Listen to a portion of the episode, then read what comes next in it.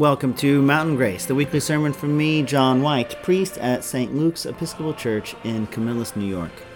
Today we're looking at the parable of the dishonest manager and wondering what is it exactly we owe God.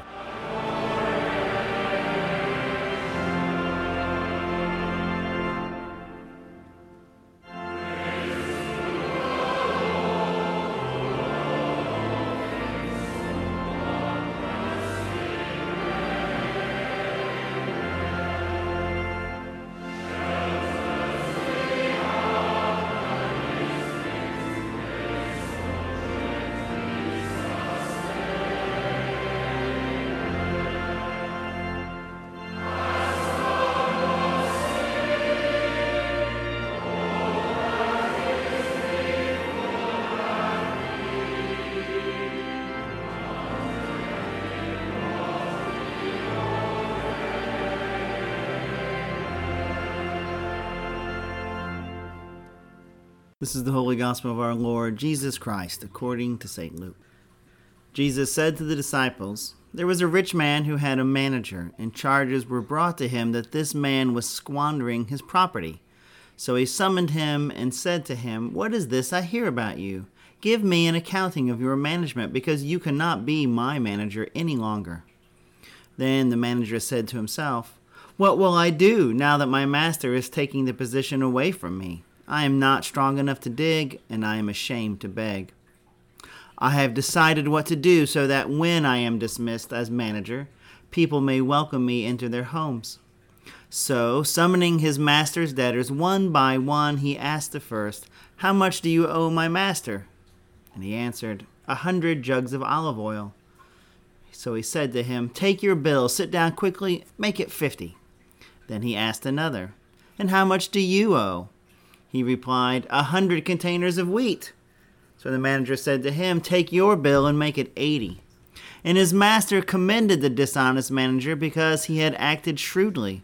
For the children of this age are more shrewd in dealing with their own generation than are the children of light. And I tell you, make friends for yourselves by means of dishonest wealth, so that when it is gone they may welcome you into the eternal homes. Whoever is faithful in a very little is faithful also in much. And whoever is dishonest in a very little is dishonest also in much. If then you have not been faithful with the dishonest wealth, who will entrust to you the true riches? And if you have not been faithful with what belongs to another, who will give you what is your own? No slave can serve two masters, for a slave will either hate the one and love the other or be devoted to the one and despise the other. You cannot serve God and wealth.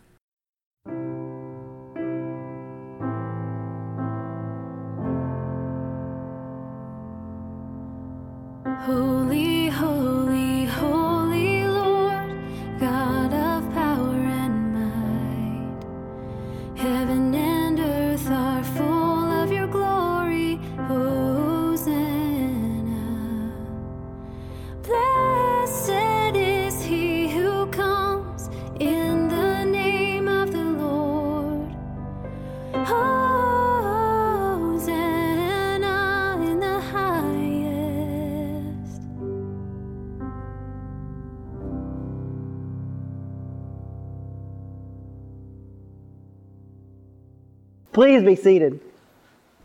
So, we're mostly a mature crowd. How many here remember uh, Peter, Paul, and Mary? Puff the Magic Dragon, you know?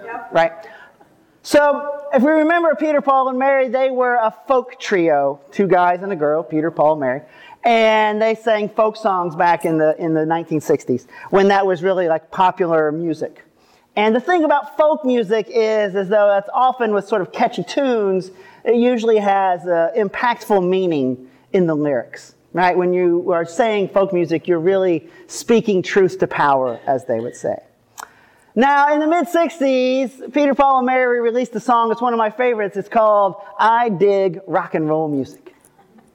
And it's an awesome song, mostly because it uses the word dig. Um, it'd be even awesomer if it could work in the word groovy, but it doesn't. At any rate, So the tenor of this song is I dig, I dig rock and roll music, and it kind of lists some popular artists of the time and, and talking about what made them so popular. So it mentions, it mentions uh, the Mamas and the Papas, and it mentions the Beatles and a guy named Donovan, who is an Irish person you may or may not remember. Anyway, all right, all right. Oh, yeah, we know that guy. Anyway. And, and the thing is about this song is it's actually a dig, right? It's talking about how shallow and meaningless pop music was of that era. And it, and it has some actually somewhat unkind things to say about these various artists by sort of evoking what made them popular and showing that it was, uh, you know, shallow. Right? And the giveaway is kind of in the last verse, and I wrote it down because I'm going to make sure I get it right. And in the last, I'm not going to sing it because nobody wants that. It says, I think I could say something, if you know what I mean. But if I really say it, the radio won't play it unless I lay it between the lines, which is to say that the only way you can say something meaningful in pop rock music compared to folk music is to hide it and make it so obscure that no one will actually get it. And I bring this up because I'm pretty sure that they are channeling Jesus here when they write that, because this parable really doesn't seem to make a lot of sense to us. Right? Because here is the scenario. You have someone who works for you. It turns out they're cheating you. Skimming off the top, whatever. They're squandering your wealth. And you bring this person into your office and you say, I have discovered that you have been cheating me, and so I'm going to fire you. But before they can actually be fired, they go to all the people who owe you money. And they say, You only have to pay half. Here, let me fix your bill so it looks like you don't owe as much as you need I do. Right?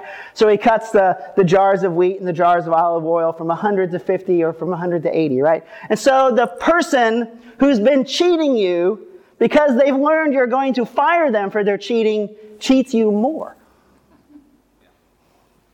Now, imagine yourself in this situation. How would you feel when you discovered that the person you're firing for cheating you has decided to cheat you some more? You'd probably be angry because that's kind of how we are. That's how we react to those kind of situations. But in this story that Jesus tells, ostensibly about the kingdom of God, you, the person who's being cheated, thinks that the person who's cheating you more is really clever. And you uh, say really nice things to them like, wow, that's really smart of you to cheat me more. Good job. That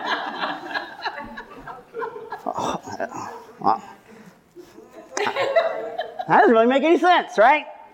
That's how that's not how our world works.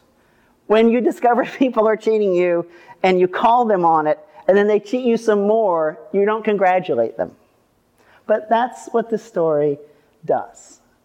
And I think if we if we if we look at just the story, it seems a little unclear. But if we look at the context, right, where this story is in the whole of Luke's gospel, I think it begins to make maybe a little more sense, right? Because Jesus is telling this story, this parable, in response to the Pharisees' complaints that he eats with tax collectors and sinners.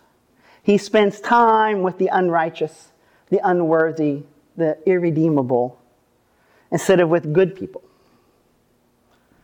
And so Jesus tells several stories in response to this. The other story in this section that we probably all know is the parable of the prodigal son, right? Where the son squanders his inheritance, goes away to a far country, and there's a famine, and he comes back.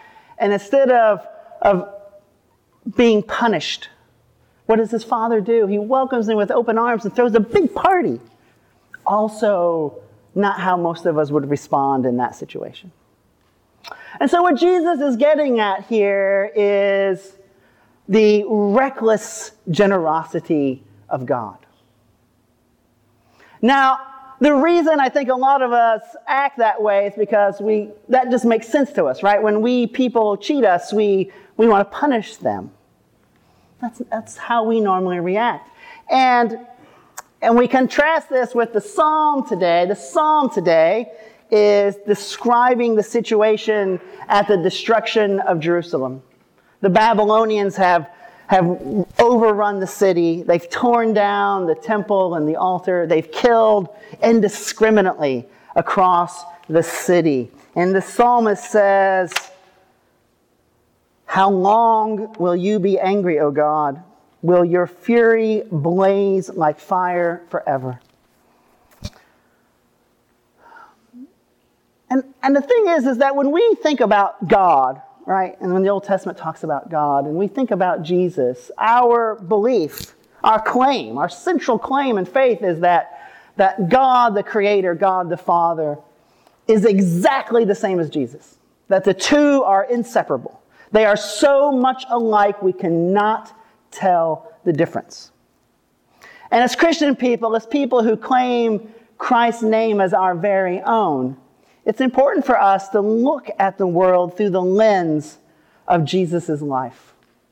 And when we think about Jesus and the stories that we know about him and, and what he did in the world and how he acted, can you imagine him responding with fury and anger and indiscriminately killing people? Anyone? No, that's, that's not Jesus. Jesus doesn't go around smiting. And so, as Christians, we have to think that maybe, maybe, God the Father doesn't go around smiting either. And that the reason that the ancient Israelites interpreted their misfortune as God's fury is because that's how they would act. Right? In the same way that if we found someone cheating us, we would want to punish them, the Israelites, who were frankly not very faithful, constantly worshiping other gods, forgetting the good things that God has done for them, all of the normal, terrible human things, they deserve punishment, truthfully. But what Jesus is trying to tell us is that's not how the kingdom of God works that the good don't prosper and the evil get punished. It doesn't always work that way. Bad things happen to good people, wicked people have great things happen to them. It's a confusing, mixed up world. But in the midst of all that, our God is reckless in love and mercy and grace and forgiveness. That God is not our creditor. We don't owe a debt, right? I remember, like in the Lord's Prayer, some, there's a different version than the one we usually use where we ask to be forgiven our debts. Good news, they're forgiven because Christ Jesus is our Savior and not our creditor. That we, just like the Israelites, are sometimes faithless and we, we worship other gods like we don't worship the Baals in our culture, but money or status or prestige. And what Jesus is telling us is that you live in this mixed up, confused world where it's impossible to separate yourself from human sin. And so he urges us to remember that love that God has, and in the midst of this sinful world in which we exist, to still do our very best to use our best skills and abilities to transcend the sinful systems in which we find ourselves, right? To make friends with ill gotten wealth. Because it's, it's probably the best that we can do. And this, this reckless generosity of God is exampled in Jesus' own life. What, is, what does Jesus do? He, he walks around healing people, making them whole. He, he proclaims the good news of the kingdom of heaven.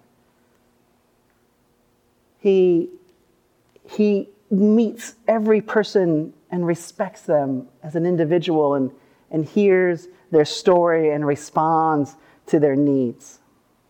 That's what Jesus does. And the only time that Jesus ever gets angry, the only time that Jesus ever gets angry is when he is confronted with those who would use faith and the love of God for their own gain. Right? When he complains about the money changers in the temple, his problem isn't with temple worship or temple sacrifice. It's with those who would take advantage of the faithful for their own benefit and not for God's. And so, as Christian people, our invitation is to respond to the world in the same way that God does, with reckless, abundant love.